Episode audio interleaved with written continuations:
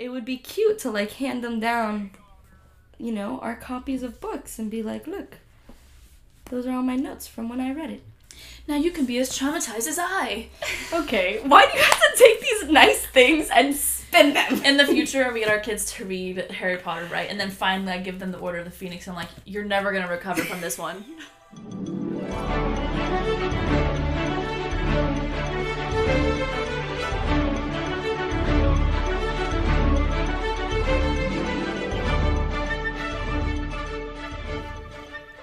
everyone, welcome back to the Claw Review. I'm Madison. And I'm Dea, and today we are starting the final book in the Harry Potter series, Harry Potter and the Deathly Hallows. Yay, we're almost done Very exciting. the series. Well, kind of. In terms of physical books, we are almost done with the series. Time wise, not so much. Yeah, no, not at all. Um, but before we dive into any content, we are going to start with our character and our spell of the episode. You want to start us off? Yes, ma'am. Our character of the episode is Elphias Dodge.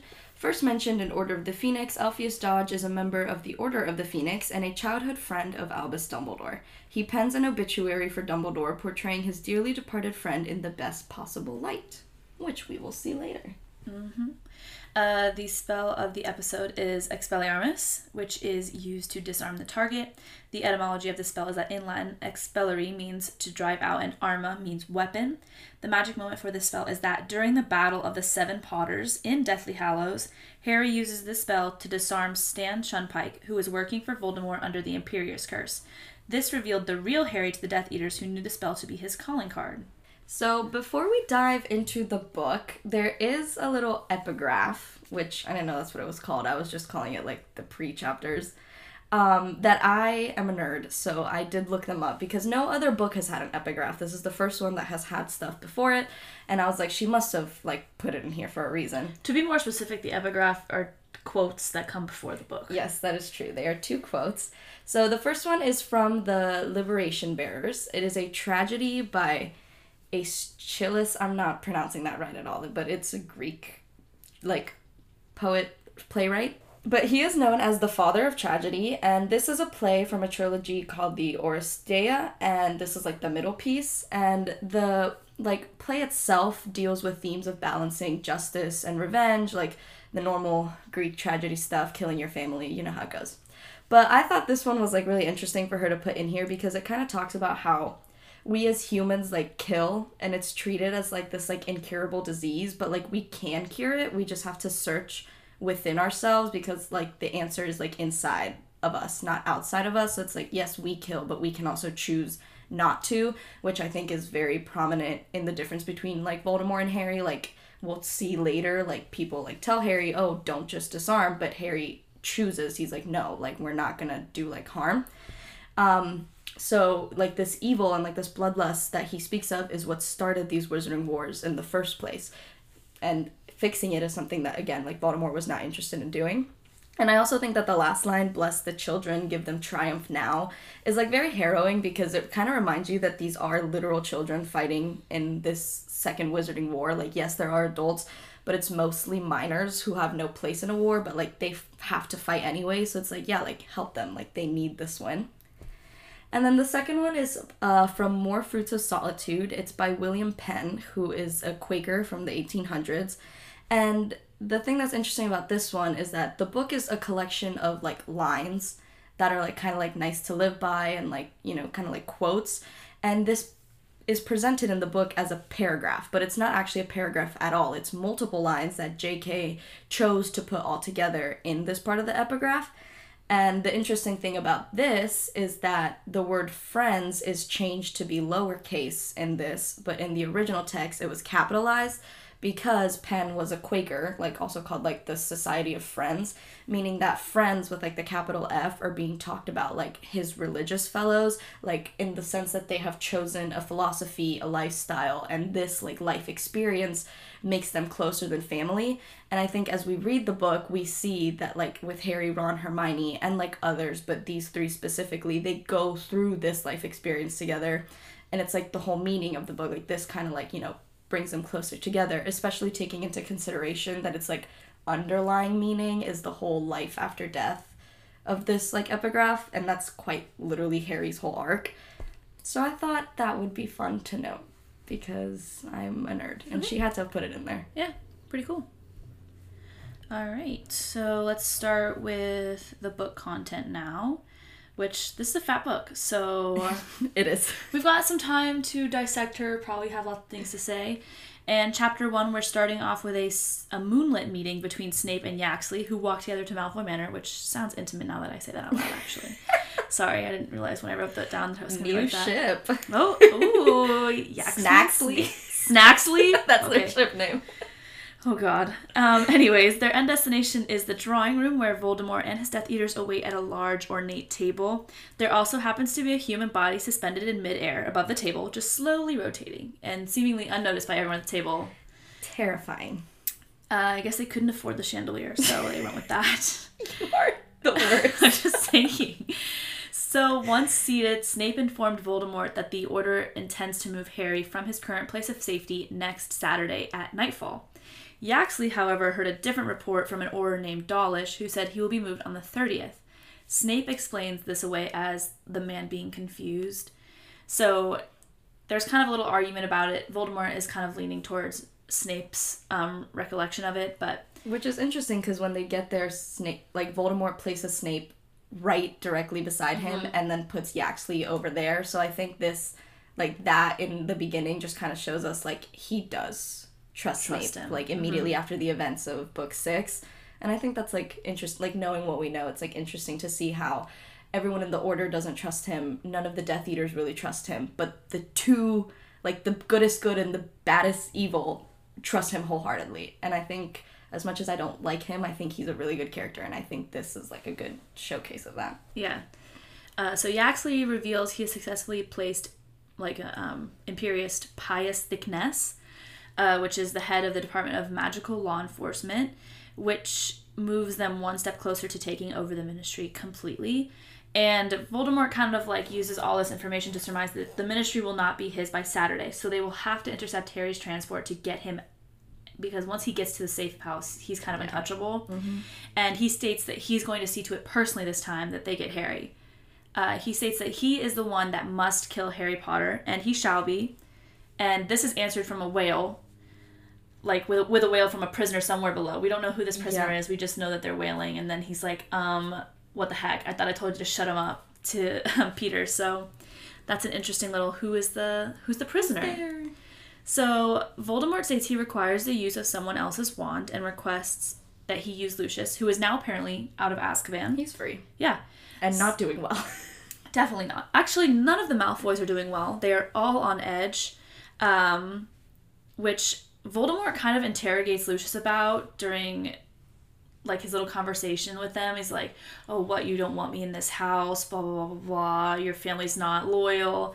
And during this point, Nagini like slithers up to lay behind Voldemort's shoulders, which is kind of dope as hell. Kind of a power move. Giving Britney Spears at the VMAs. VMAs, no, for sure.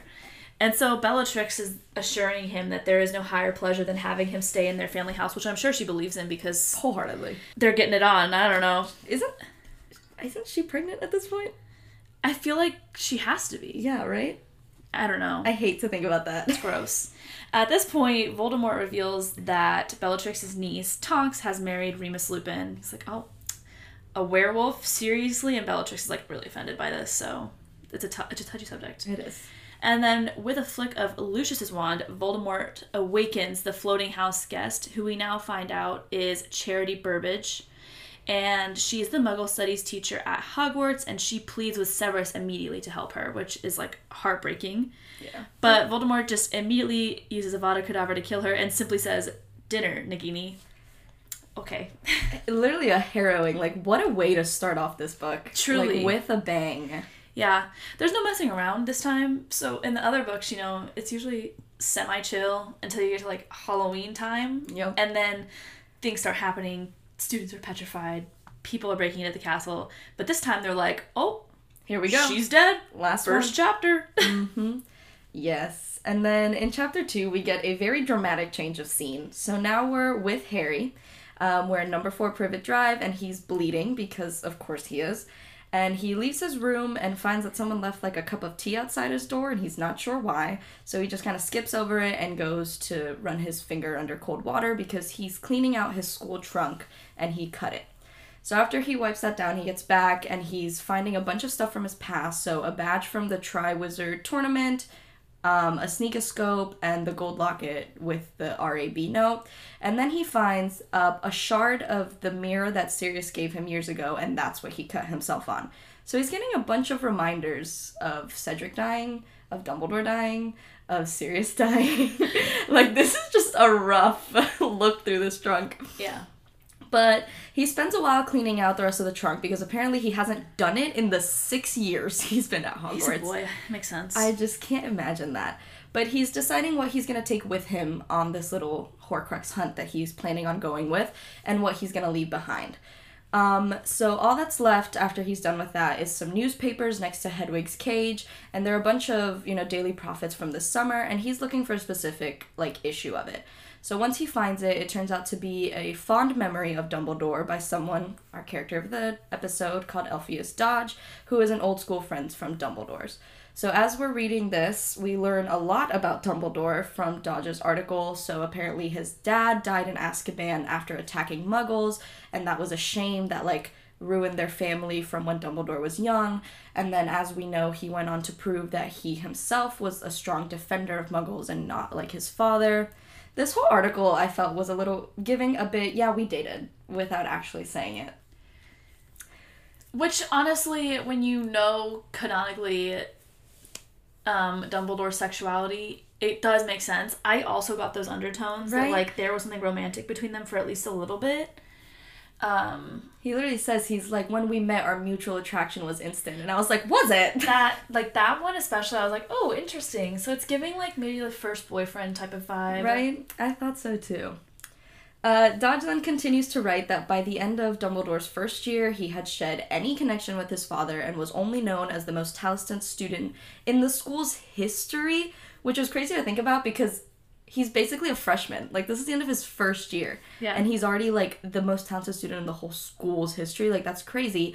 And I think it's an interesting parallel to Harry after his first year, having defeated Voldemort twice by 11 and killed a man. Uh, He did do that. he had two, two, two and a half bodies by the time he was 11. Uh. But apparently, Dumbledore also had two siblings. He had a younger brother named Aberforth and an unwell, even younger sister named Ariana. Um, when his mother died, Albus went home to take care of them after graduating from Hogwarts instead of going on like a traveling trip with Dodge um, that every college kid does after they graduate. And then after that, Ariana died soon after because Dumbledore just can't catch a break, apparently. Dodge then concludes by briefly like like doing like highlights of Dumbledore's career, including his famous defeat of Grindelwald in 1945 and then his discovery of the 12 uses of dragon's blood. And he reminds everyone how like kind and good-hearted Dumbledore was and how that's like the most important thing ever. Um, and Harry keeps looking at this picture of Dumbledore and he starts to think something that like we talked about in book six about how he wishes he had known him better or like tried to get to know him at all because these are all things that Harry had no idea about and that we, if you were like a first time reader, we also like know nothing about at this point. And then he picks up today's issue of the Daily Prophet, which contains a story claiming to tell the scandalous truth about Dumbledore, according to Rita Skeeter, who we know to be a nasty lying reporter. Um, so she has published a biography of Dumbledore that alludes to like a dark side of him after four weeks after his death, which I thought was so ridiculous. It's been a month, especially when we know it's like not even a nice biography. Like it's a hey, this dude fucking sucks biography. Crazy. And the part that um, catches my eye about this part is the part where she kind of alludes that Grindelwald and Dumbledore didn't really have a fight, that Grindelwald just surrendered quickly.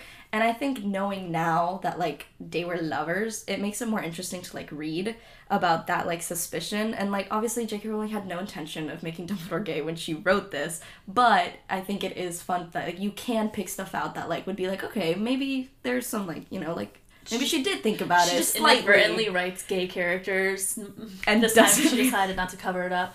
I think also reading this part was kind of a renewed sadness almost of the fact that they're not finishing the Fantastic Beasts movies, which we'll we'll talk about those later on and whether or not they really are about Fantastic Beasts if they were wrongly labeled It's fair. and the elements of those movies. But I think that seeing the finality of Dumbledore and Grindelwald would have been really cool, especially because they allude to it so much. Exactly. No, I agree. Also, this whole like essay, whatever you want to call it, that this man has written, Elphias has written about um, Dumbledore, is giving a lot of intimate details about the horrors of his past and not really celebrating him so much. He's like, oh, You know, was like- rough ass childhood. has like rough ass childhood. Here's the majority of this paper is gonna be about his childhood. Like J.K. was like, let me info dump, but like in like a subtle way. This is not subtle at all. this is just full on. Here's some exposition. Like, why would I if if you died? I'm not gonna submit some paper to the newspaper that's like, here's a really detailed account of her childhood trauma, and then also she was a good friend. Rest in peace. Maybe lover. that was not it. Yeah, no, that definitely is like well intentioned, but like maybe not all that information was needed. Execution, maybe not exactly. Yeah, right, exactly. And then um Skeeter in this like thing continues to like give up any juicy secrets, but she claims that skeleton what? She claims that Dumbledore did have a lot of skeletons in his closet. And then she even talks about like Dumbledore and Harry's relationship like together and then she casts doubt on that whole thing. And Harry is of course enraged by this, and he like throws up the throws out the newspaper, and he picks up um, the shard of the mirror, um, thinking about Dumbledore and thinking about Rita Skeeter. And then for a split second, he sees a flash of a very bright blue eye, and he could have sworn that it was the blue eye of Dumbledore. But there's nothing blue in his room, Boom, boom. so that's interesting. Dumbledore's looking at it from the grave. I'm coming back to haunt you, bitch.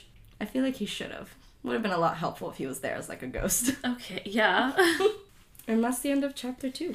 Okay, so there was one callback that I wanted to discuss in chapter two. It's on page twenty-one. Um, it is a callback to the first book when Harry Harry remembers asking Dumbledore what he sees in the mirror of Erised, and Dumbledore tells him he sees himself holding a pair of thick woolen socks, which at this point is leading you to wonder what did he actually see? Because at this point, Harry is like, I don't think that that's what he actually saw. So now, now you're thinking, oh, maybe he's not telling the truth. You're like, what did he see? Which I think opens up more discussions later on. Um, if you want to tie in a little Grindelwald moment or whatever you want to do. Oh, that's true. Because you could, I mean, if you go into this knowing about Grindelwald, you could be like, oh, maybe he saw him with Grindelwald. Maybe he saw him with both of his siblings. You know what That's I mean? true. Like, there are so many things that he could have seen. Yeah, that's true. But um, we are in chapter three now. Vernon calls for Harry, and when he goes downstairs, he finds all three of the Dursleys dressed for travel. And Vernon apparently can't bring himself to fully accept that Harry is like telling the truth, I guess.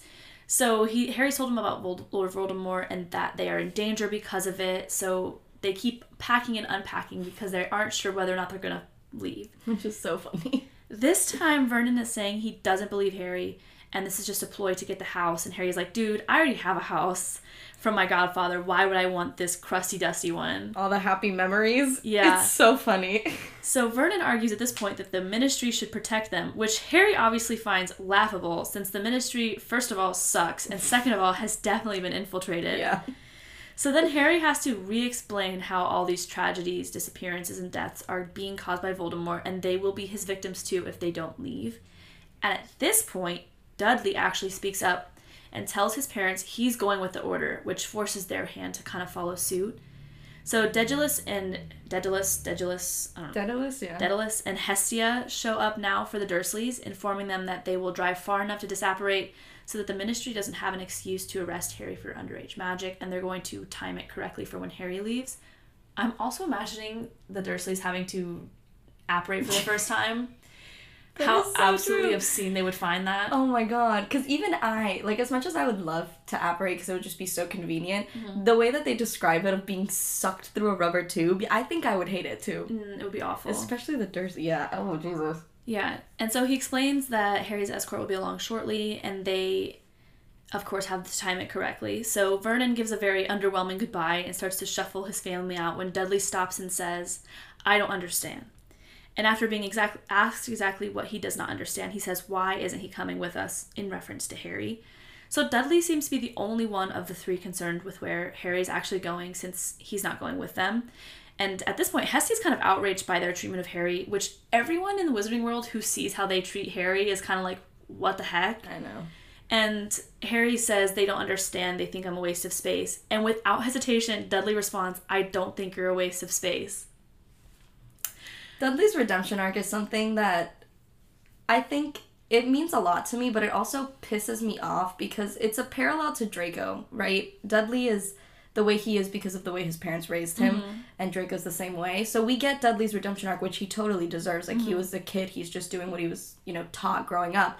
And um, then it just makes me wonder, like, why didn't she Do follow through that with Draco as well? Yeah. And also, have you heard the headcanon that Dudley had like a magical child when he grew up and he reached out to Harry for help when the Hogwarts letter came in? Yeah. I love that headcanon. I think it's really cute. Yeah. So before the the Dursleys leave, Dudley does extend his hand to Harry and actually says goodbye to him. And like we're saying that this is kind of the end of Dudley's character arc because this is kind of our closing chapter of those characters. Yeah. They're leaving us now. And I think it was a great way to end Dudley's and Harry's story, at least that we see. Like, if you want to head, use the headcanon for the future, I think that's great. But for what we see, like, In canon, yeah. he's breaking away from what his parents put into his mind about who and what Harry is and is kind of moving past that and showing him that that's not what he actually thinks of him anymore. So I really like this scene and I'm glad that JK included it. Yeah. I fully agree. I like this as well. And then we move on to chapter four. So Harry is making his like last preparations to leave the Dursleys' house forever, and he has like a moment to think about you know everything that he's been through. He looks at the cupboard under the stairs again, and he's like, "Oh my god, like that was so small."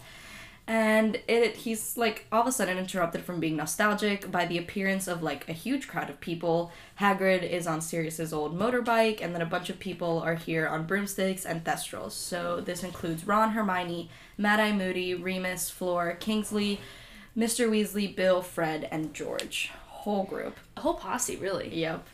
Also, Tonks is there. I think I missed Tonks. And they apparently had to abandon Plan A because Pius is now under Imperius Curse. So the problem that they are now facing is that Harry is underage, so the Ministry still has a trace on him, which means that the protection charm situation is like what they have to go around. So once they get far enough from the house, the protection is going to go away because he's no longer going to call it home. And they're doing it to try to catch the Death Eaters of guard off guard, and they like purposefully let out a fake trail, which is what you had mentioned in chapter one. So Snape was right, Yaxley was wrong. And the order has apparently charmed like the heck out of everyone's house, so they don't know for sure which one they're planning on putting Harry in. And Harry's supposed to be going to Tonks's parents' house before all of them meeting up at the Burrow, which I always thought I'm like, if Kind I was like a Death Eater, one. I'd be like, let's ch- maybe check the Burrow first. That seems like the most Yeah. obvious spot. Yeah, I don't. I I get that either, like no matter what house that they choose, it's gonna be well protected. But the Burrow is just such an obvious choice. Yeah. you know what I mean. That's like the first place I would go. that's yeah, that's the first place I would look. Like Tonks's parents, that would be like, you'd have to dive into the lore a little bit to get to that one. But like, Use Kingsley's house. Yeah. Like, who's going to Kingsley's house? Like, I just, yeah, I just, I don't know. The Burrow, I just felt was a especially little because he works for the Ministry and the Ministry's looking for Harry. Why would they take him there? Exactly, right? Yeah. So, Moody informs Harry of the new plan, which is that in order to confuse the Death Eaters, they're going to transform six of the people there into Harry clones using Polyjuice Potion. And Harry is not down with this plan. He doesn't want to endanger the lives of his friends in that serious of a way. And Ron goes, like, it's the first time we've done it. So true, King. Mm-hmm. Fred then kills it by saying, Well, none of us really fancy it, Harry. Imagine if something went wrong and we were stuck as specky, scrawny gits forever. Harry does not find this funny. I found this really very funny. but Harry and Moody argue a bit over this, um, and Moody then says, You know, even you know who can't split himself into seven. Funny. Haha. I laughed. But there eventually, you know, Harry realizes that there's nothing else to be done, so they get started, and moments later there are seven Harrys waiting to leave. And Fred and George turn to each other and say, "Wow, we're identical." So They are funny. Funny. If anything, they're funny. I love them so much. this would un- this would make me so uneasy just seeing so many versions of myself and then when they have to change into the clothes and i'm like don't look guys Yeah. don't everyone close their eyes don't no one look I know. God, yeah, that would be really uncomfortable. I can't imagine. also for like hermione and Fleur like now you're in a boy's body Right, like now you have different areas. I feel I would be so curious. you're like oh what does it look what do i look like Mm, Hermione looks down. She's like, "Damn, Ginny." oh, jesus But anyway, um, they pair each of the Harrys with an Order member, and they pair the real Harry with Hagrid in the flying motorbike, which I feel like is also stupid because I also feel like I'd be like, yeah, okay, he's with Hagrid, he's with the big like, guy. Like I maybe that's just me, but I thought Hagrid was an obvious choice. I feel like maybe put him with like Bill. moody was the obvious choice though Moody is also an obvious choice. Yeah. But I feel like Hagrid was also bill i think bill is a better option but i don't think that they were gonna, there was any way that they were going to separate Fleur and bill Yeah, that's true. Yeah, they would not do that. yeah i feel like that there's not a whole lot of wiggle room there or honestly put him with tonks Yeah. Like I know that Moody- I know that Moody says that he thinks that the Death Eaters will expect him to be on a broom, but still, personally, like I don't know, I would have expected Moody or Hagrid. So put him on a thestral with Bill. right. Thank you.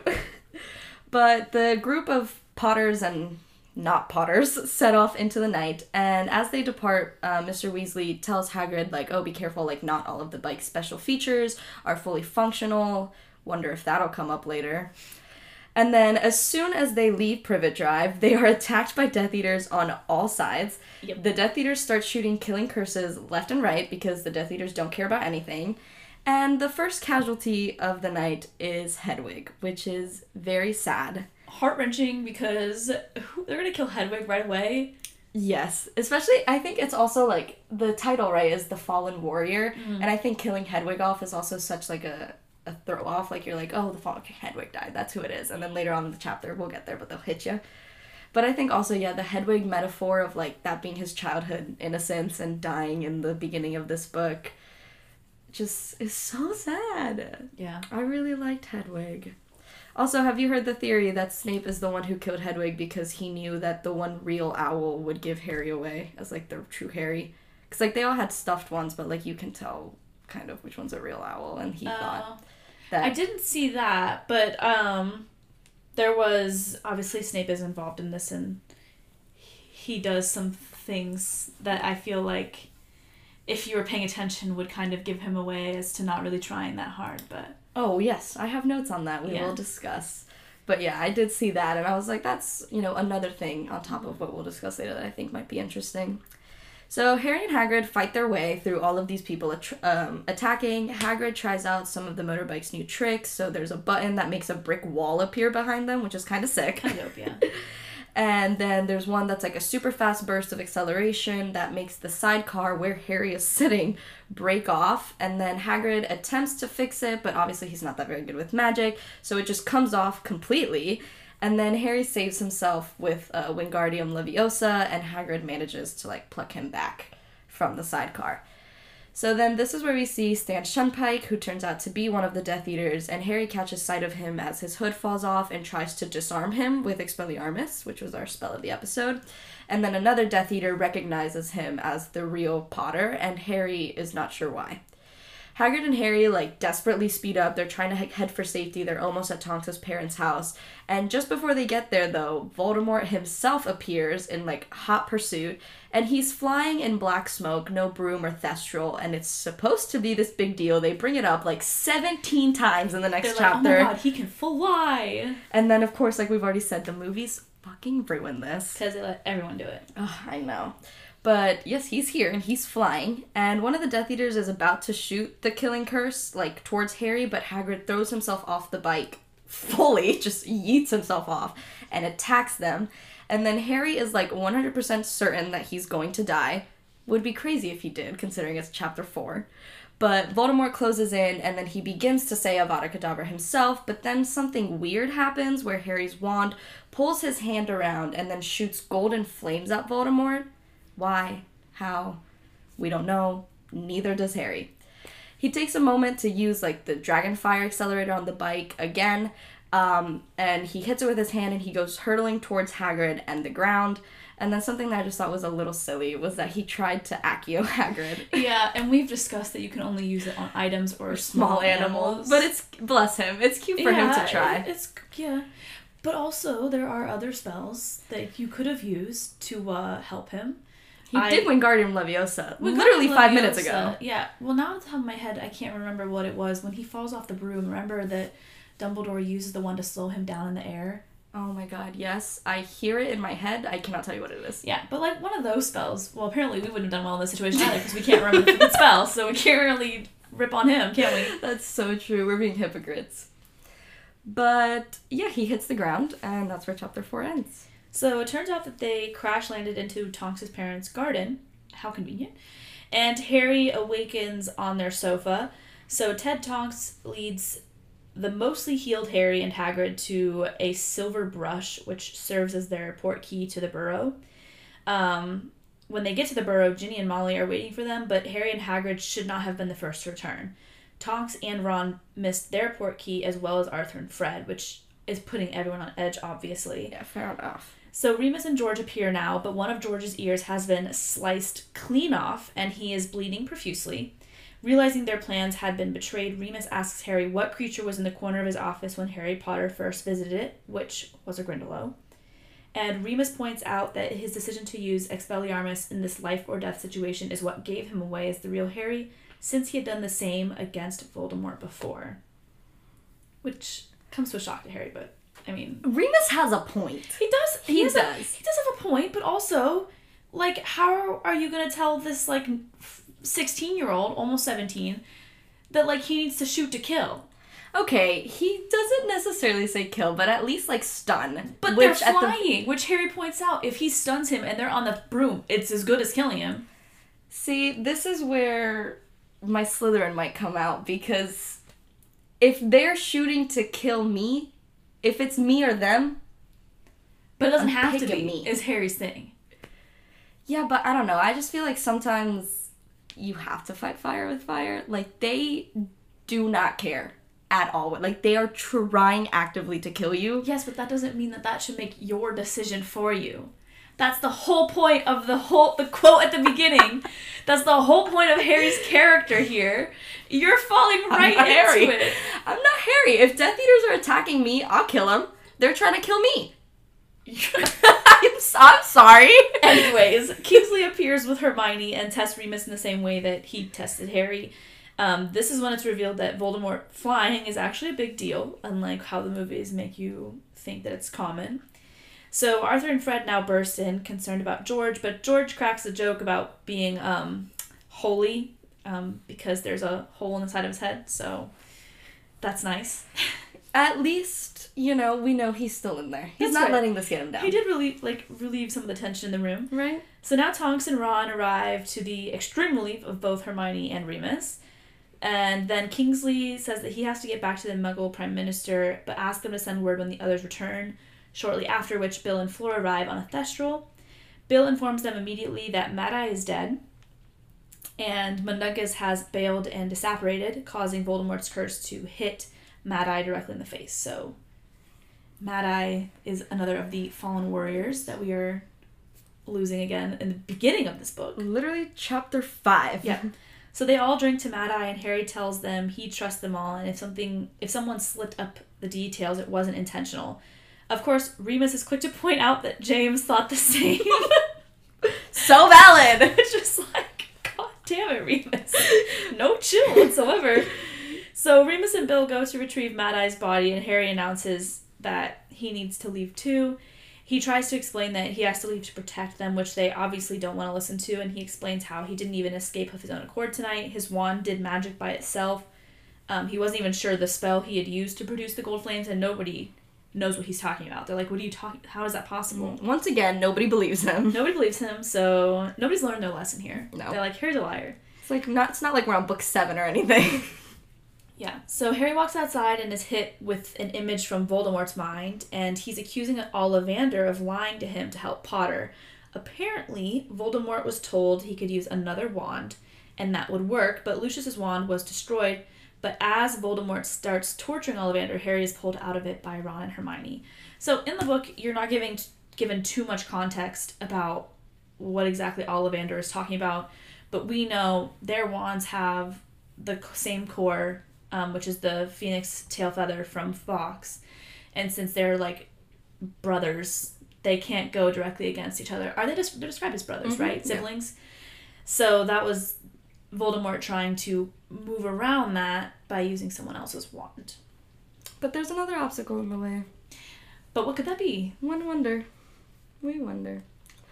And then we move on to chapter six. Um, the burrow is obviously like very upsetting in the aftermath of Matt, uh, Mad Eye Moody's death, and Harry's really frustrated. He desperately wants to start searching for Horcruxes, which is fair. I also throw myself into tasks to avoid dealing with my feelings, so cheers to that. Oh, I thought you would laugh. What? I was sipping water. Oh wow! So you weren't even listening to me. Don't worry about it. Ron tells Harry that he can't do anything about the Horcruxes until he turns 17 because he's still got the trace. And Harry wants to leave like as soon as his birthday comes in four days, but Ron is like, no, five days, we have to stay for the wedding. So, according to Ron, uh, Molly is trying to figure out what Harry, Ron, and Hermione are up to. She is firmly against them going off to do anything dangerous, and she like really wants to stop them. And she confronts Harry that day herself, and he tells her that they're not going back to Hogwarts and that Dumbledore left him with a mission that only he can accomplish. Molly tries to pretend like everything is fine despite being super against this and keeps Harry, Ron, and Hermione so busy with like preparing for the wedding that they don't even have time to talk and prepare for anything.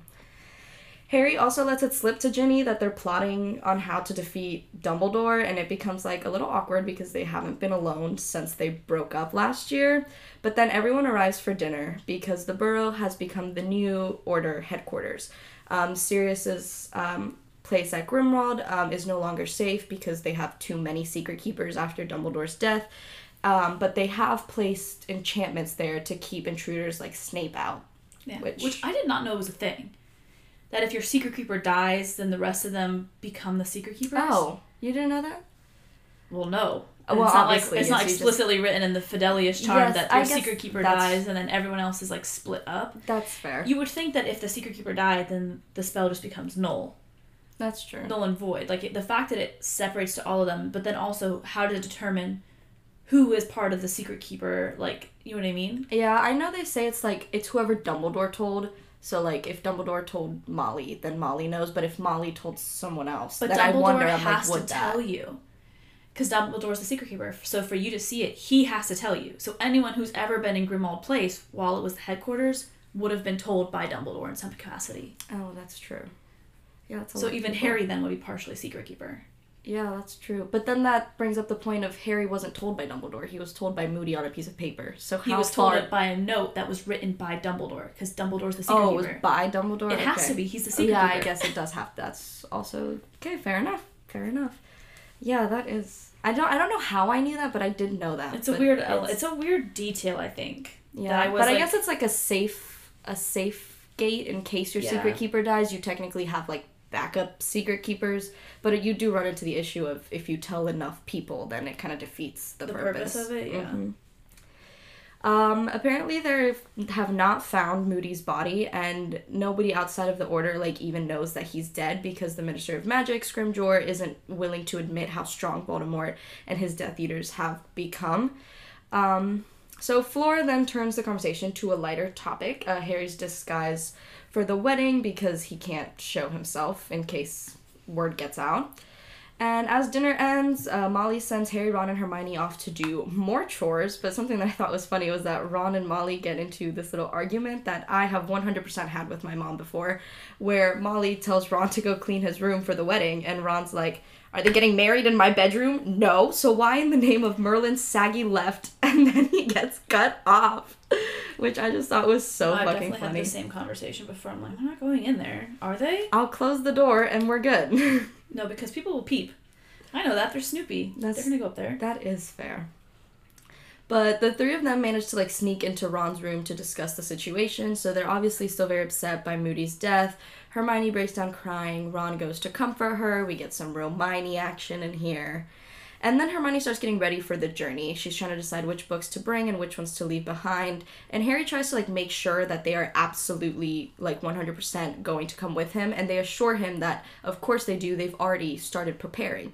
So Hermione tells them that she's um, packed all their necessities, including a supply of polyjuice potion, and she's even altered her parents' memories to make them move to Australia and forget that they have a daughter so they'll be out of harm's way, which is very sad. Yeah. And then Ron tells Harry that he has also started preparing, which is that he enchanted the ghoul that lives in the attic to look like him. So, in case any Death Eaters come looking for him once they figure out that they're missing from Hogwarts, it'll look like Ron is just home in bed, um, sick with Spattergroit, and that will help protect the Weasleys from any harm. Apparently, Arthur, Fred, and George are all in on this, but Molly isn't because she still won't like admit that they're leaving. They talk a little bit about the plan, starting in Godric's Hollow, which is, of course, where Harry was born and where his parents died. And Hermione's a little skeptical. She wants to go for the Horcruxes right away, but Harry just has a feeling that, like, there's answers there. And then they start talking about actually destroying the Horcruxes and the mysterious RAB who stole the real Horcrux and whether they destroyed it or not and how did they do it. And it turns out that Hermione has quote unquote stolen, but like not really, some dark arts books from school and has learned. I mean, she kind of did. she, slays this, honestly. she did I borrowed it. I'm gonna give it back. Like to the dead man for sure. to the dead man. It's from his office. He's dead. He's not reading it.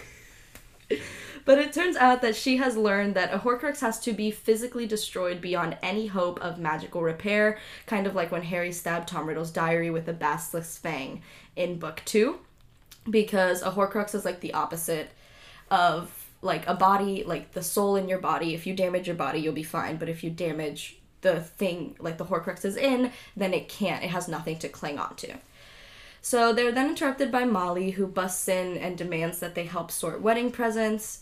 And then Fleur's parents and little sister Gabrielle, um, who we'll remember from Goblet of Fire, was the one who was in the lake for her. They show up the next morning, and they're all very excited about the wedding. And then also Molly has a conversation with Harry right at the end that they should have like a coming of age birthday party for him since he's turning 17 and that's like the legal age in the wizarding world. And he's like, honestly, just a nice dinner, nothing crazy. And that's where chapter 6 ends. So, chapter 7, we start with Ron waking Harry from a dream where he's looking for a man because he was apparently muttering Gregorovitch over and over, but neither of them knows who that is. Harry just kind of figures, oh, Voldemort's looking for him. How unfortunate for him. So now it's surprise, it's Harry's birthday, and now that he's 17, he can officially do magic outside of Hogwarts, and so there's no more trace on him. And Ron gives Harry a book called 12 Failsafe Ways to Charm Witches that apparently explains everything you need to know about girls. Which is so funny considering he knows that That- it's his sister. Yeah. How lovely. So when the boys go downstairs, Molly is waiting with presents. Apparently, it's tradition to give a wizard a watch when they come of age. So Molly and Arthur give him a hand-me-down watch from her brother, like they gave Ron. And obviously, this means a lot to Harry, and it was super thoughtful of them to include him in that tradition, especially because I know that like Molly gets embarrassed because it's not a nice new watch; it's a hand-me-down. But also, I kind of see that as almost like an heirloom now. Harry doesn't really have that Yeah. like he has it, like inheritance from his parents in the form of money and whatnot And the invisibility cloak, And the like cloak. from James. Yeah. but like this i feel like is being included in a family tradition that like he was never expected to receive i Yeah. guess Something that, because yeah, because he didn't even know that was a tradition. Whereas Mm-hmm. I'm sure if he had been raised with James and Lily, they probably would have told him like, "Oh, this watch will be yours someday," things like that. You know? yeah so hermione gives him a new sneakoscope bill and Fleur give him an enchanted razor which is kind of cool and the delacours give him chocolates the twins give him some merch all around good good birthday Good presents haul. So now Ginny asks to speak to Harry. So he like anxiously follows her into her room. Ron's like, "What the heck is happening?" But Hermione's like, "Upstairs, Ron, now." So Ginny starts talking about not knowing what to give him for his birthday, but wanting him to have something to remember her by. And then she lays on a life-changing kiss, and Harry is absolutely dumbstruck, gobsmacked by how magical this makeout is. Smoking hot kiss. But the moment is cut short by Ron bursting in like a little prick. Idiot. And he's like, what's going on here? all in all, just awkward. As So- if he's not the one who literally just gave him a book about charming witches. Yeah. So Ron and Harry now like speed walk into the garden because it's all like awkward now. And Ron gives his protective older brother speech while Harry tries to defend himself. It diffuses pretty quickly. I mean, Ginny initiated the kiss, so Yeah. what are we gonna say here? Finally, the sexy, mysterious dragon wrangler Charlie Weasley shows up to the party. My man. Honestly, I missed him. And later on, Tonks, Remus, and Hagrid joined for Harry's birthday dinner. Molly made a cool giant snitch cake, which is kind of awesome, actually. it would be. Imagine if it flied too. That's what she carried it in. She was using. Oh, did it? I well, she was missed- using Wingardium Leviosa, Oh, but like okay. she was having it in the air, levitated, so that it wouldn't get Looked ruined when she carried it. Oh, that's so cute. Yeah. I missed that. So Hagrid, though, this is the coolest gift I think. Hagrid gives him moke skin, which is like a little purse. You can put anything in it, and only the owner can get it out. I really want one. I know that's I really want one. First of all, um, what am I putting in it? Um, money's too easy, right? I can't remember passwords. I want to write down all my passwords. I want to roll up those passwords, put her in there, That's really smart. because then no one can get my passwords. Yeah, genius. What are you putting in yours? See, you're putting me on the spot. Now I gotta think about it. Um, what am I putting in this? Something that only I can take out. I'm like looking around my room as if that's gonna help. Yeah, As if the thing that you can only take out is going to be on display in your room. Yeah, that's so true. What am I hiding? Man, I don't know. Can I say Enzo, my cat? You think that he wouldn't die in there? Um, no, I believe that it would be fine. Cause right, assuming I'm Harry, he But just lost Hedwig. I'm not trying to lose Enzo, so I'm gonna put him in it? there. I don't think it's like Hermione's bag where it's bottomless. I think it's just a little pouch. Oh well. Then I guess I'm gonna be lame and say money. Like I don't. You're like money and my vape. How dare you? yeah, probably. Isabella's not gonna fiend off me anymore. I come home, I find her. She's like trying to pickpocket the moke skin. God damn it. Yeah. Um, so we find out from Charlie that Norbert is actually Norberta, which really is important to the plot, but I thought it was funny. I love it. Um, so they're waiting for Arthur when he sends his Patronus ahead to warn them the Minister for Magic is coming too. At this point, Remus and Tonks are like, gotta go.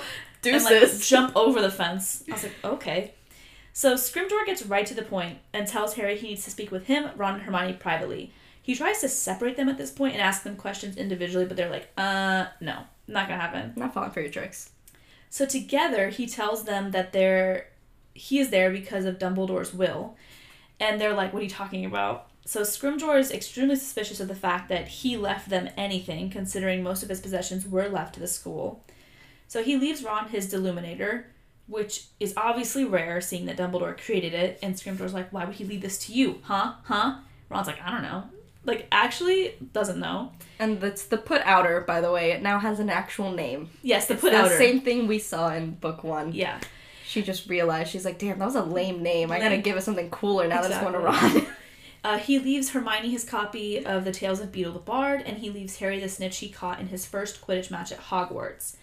So Scrimgeour tries to interrogate them on the meaning of these items and if they have messages or whatever, but the trio are just as clueless as he is, so really he's not getting anywhere. yeah. So Scrimgeour points out at this point that a snitch is a great place to hide something small.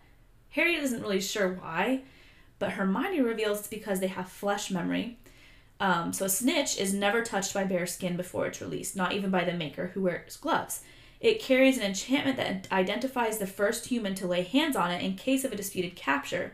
So this snitch should remember Harry's touch and only open for him, which is pretty cool. Like in terms of the book, yes, cool to hide things, but also for the game context, Yeah, really smart. genius. Yeah. Yeah. So when Harry takes the snitch from Scrimgeour, nothing happens at all. Super anticlimactic. And then Scrimgeour reveals that Dumbledore also left Harry the sword of Godric Gryffindor. Listen, I'm not going to agree with Scrimgeour on anything, but obviously it was not Dumbledore's place to give give Harry it- an artifact that does not even belong to him. So like Scrimgeour didn't bring it, and I'm with him on that one Yeah. because I gotta give him some points there. I'm to leave you this priceless artifact that doesn't actually belong to me. Hello. That's like I die and I'm like, and to Madison, I leave the Declaration of Independence. like, So I show up at the museum. I'm like, see, here in this will, it says that I'm supposed to have the Declaration of Independence. Like, when did I pick that up? Just wondering. like it doesn't make any sense. No, it doesn't. So Scrimgeour and Harry at this point get into a fairly heated argument that's broken up by the Weasleys bursting in. After this, Scrimgeour leaves pretty quickly and they finish up Harry's B-Day dinner and head to bed. So back upstairs, Harry fills his mokeskin purse with the Marauder's map, the piece of Sirius's mirror, and RAB's locket. And then Hermione comes in using Muffliato to give them a chance to talk without being overheard and really discuss these newfound inheritances that they weren't expecting because Dumbledore didn't give them any hints, so they have no idea what they're supposed to do with it. Thanks, Dumbledore. Yeah, thanks, dude. At this point, though, Harry reveals he wasn't really trying to open the snitch in front of Scrimgeour. He knows that he first ca- the first snitch he ever caught was the one that he almost swallowed it. So he presses it to his mouth, and script appears on the back that says, "I open at the close."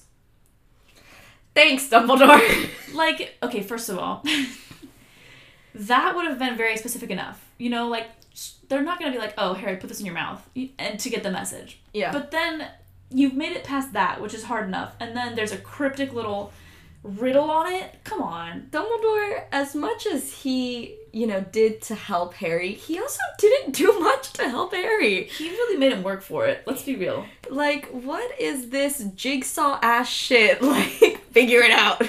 I open at the close. Whatever that means, sure. So Hermione's also perplexed because she's like, I've never even heard of Beetle the Bard. And Harry's like, Yeah, I'm with you. And Ron's like, What are you talking about? He like does like all the kids' stories are from him, and they're like looking at him like, How'd you know that? Because it's like wizarding kids' stories all come from him. He's kind of like the gr- um The Brothers Grimm. Yeah, Brothers Grimm. So we have this discussion and we end this chapter with them going to sleep. And then we get to chapter 8, which is the last one that we're going to be discussing uh, in this episode. So it's the next afternoon, and the wedding is descending. Everything is crazy. Everyone and their mom is there, literally. And the place is just filled with Weasley relatives. And because of this, they have decided to disguise Harry as a red-headed cousin Barney, because there'll be so many Weasleys there that they're like, yeah, you'll just blend right in. Uh, Fred and George, who is now doing okay, besides having a hole in his ear, um, run off to flirt with some pretty girls that have arrived. So I'm really proud of George for not letting the disappearance of his ear ruin his game. He's like, I still got it. So good for him. And then Remus and Tonks um, are kind of in on Harry's disguise. They were told which one he'd be, and they tell him that they're sorry for leaving so quickly the night before, but the Ministry of Magic isn't so keen on werewolves right now, so they thought that it would be better for Harry if they just weren't there when the minister was. Harry does notice that Remus is still looking a little glum for some reason. I wonder why, she says with a roll of her eyes. I just want Remus to be happy. So do I, but not like this. and then Harry finds Ron with a man who looks a bit crazy, even for a wizard, and he's wearing an outfit composed of just fashion mistakes. And the most interesting one is an amulet that has a strange symbol on it. We'll come back to this. Um, unsurprisingly, we figure out that this is Xenophilius Lovegood, Luna's father, and Luna's also close behind. She shows up after she's been bitten by garden gnomes, and we kind of realize that Luna's dad is kind of just like her. He's just, you know, he, they're very pleasant, but a little weird, a little quirky. And then um, Auntie Muriel shows up, and she is just extremely unpleasant and says Xenophilius looks like an omelet, which was funny. I'll give her that. And then Hermione breezes in, and she looks beautiful, and they're all kind of joking around until Viktor Krum shows up, and Hermione is pleasantly but like also a little awkwardly surprised, and Ron is very unpleasantly surprised, and he, he's like, "Oh, okay, what you know, what's this motherfucker doing here?" But then the actual wedding starts, so we don't get anything there, thank God. And Fleur floats down the aisle. She's looking as beautiful as ever. Like, she's absolutely stunning. People cry. They get married. The ceremony ends, and then the party begins. So, Viktor wants to know who Luna's father is because he seems upset by him for some reason. Ron answers him, but then abruptly is like, Hermione, do you want to dance? And she's like, okay. And then they go. And then Harry uh, takes over the conversation with Viktor. Viktor obviously doesn't know that this is Harry. But he learns that Viktor is upset by the amulet that uh, Xenophilius is wearing because apparently it is the symbol of Grindelwald, the dark wizard that Dumbledore defeated in 1945. And Grindelwald, we learned, killed a lot of people, including Viktor's grandfather, and he recognizes it because Grindelwald also attended Durmstrang where he went, and he carved it into the wall when he was still at school. Uh, Harry tries to explain how like weird and quirky the Lovegoods are, and he's like, Xenophilius means no harm. But Viktor is unimpressed, and he draws his wand like menacingly, like just in case. And this kind of clicks a light bulb in Harry's head, and he finally remembers where he knows the name Gregorovitch from. He's a wand maker, and he's the one who made Viktor's wand. And this is how Harry knows it because in the Triwizard Tournament, Ollivander, when they were doing the wand wearing ceremony, he said that. Um, so apparently, it's very like clear to Harry now that Voldemort is still looking for an explanation for why Harry's wand was able to defeat him, even though he was using Lucius's wand. Viktor then takes an interest in Ginny, which Harry promptly shoots down, and Krum is like, "What is the point of being an international Quidditch star if all the good-looking women are taken?" Is so funny. Viktor ends up wandering off, and Harry runs into Elphias Doge, who is the one who wrote the um, what's it called? Obituary um, at the beginning. And Harry reveals to him that he is actually Harry, and he asks about the interview that Rita Skeeter gave to the Prophet about her new book on Dumbledore, and Doge immediately dismisses everything Skeeter says. And then the mention of Rita brings Auntie Muriel into the conversation because she's a very huge fan, and she believes all the bad things that Skeeter has said about Dumbledore, and she picks a fight with Doge, who she says worshipped him. They definitely dated. Absolutely, for sure. And then it does seem, however, as Harry's listening to this, that Dumbledore did have a lot of skeletons in his family closet, including a supposed Squib sister who was kept very hidden and whose death Dumbledore may or may not have contributed to, which led to Aberforth punching him in the nose, which is how he broke his nose, something that like was mentioned earlier. Harry has no idea what to do with all of this information. It's kind of a lot. But he does gain one very important piece of information, which is that Rita Skeeter's source, that she talked about briefly at the beginning, was probably Bathilda Bagshot, who was an old family friend of the Dumbledores. And he learns that Dumbledore actually lived in Godric's Hollow, just like his parents, and that Bathilda still lives there to this day. So this just absolutely cements it in Harry's mind. He has to go to Godric's Hollow. Mm-hmm. Then, all of a sudden, a Patronus in the shape of a lynx interrupts the wedding, and it turns out it's Kingsley Shacklebolt, and it addresses the crowd in his voice. He says that the Ministry of Magic has been taken over by Death Eaters, Scrimgeour's dead, and the Death Eaters are on their way. And that's where it ends. Dun dun dun. We really chose, like, the biggest cliffhanger to end this episode. Yeah. Scrimgeour's dead. Why, yikes, I guess. Uh. Oh, I'm so sad. he just like waits. He waits for a reaction, and everyone's just like, eh, okay. He's like, okay, well, the Death Eaters are on their way, and everyone's like, oh shit, shit, oh, God, let's do something. Yeah.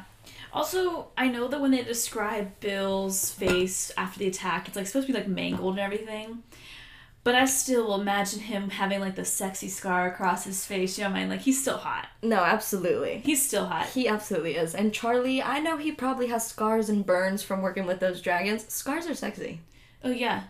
Plus that little earring and whatever choppy um, haircut his mom just gave him. I'm sure he's looking fine as hell. Absolutely. We were robbed of oh, Charlie we in the movie. We were, were so robbed, robbed by Charlie Weasley not being in the movies, and I'm so upset about it. It makes me really sad. But I'm really excited to do this book. Yeah. Well, I yeah, yes and no. well, okay, that's valid. Yes, because, yes, because it's like, like the f- conclusion, but no, because we know what happens, and yeah. not all of it is very good. Every single book that we get into, like the later books, when you know that there's at least one person dying per book, and then oh my like, god, one person does die per book starting.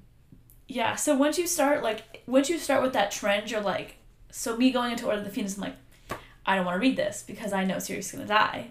Or when you go into Goblet of Fire, you're like, Cedric's gonna die. Like every single one, you just know who's gonna die, and now we're in this one. It's like the resolution with the big war, so obviously lots of people are going to die in this one. We've already started with Hedwig and Moody, yeah, which like those are like sad, but not necessarily the worst. It definitely does get worse. It's gonna get, go downhill from here, really. No, it really is.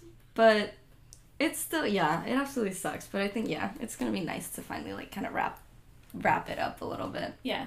So before we finish off this episode, let's go ahead and do some jokes.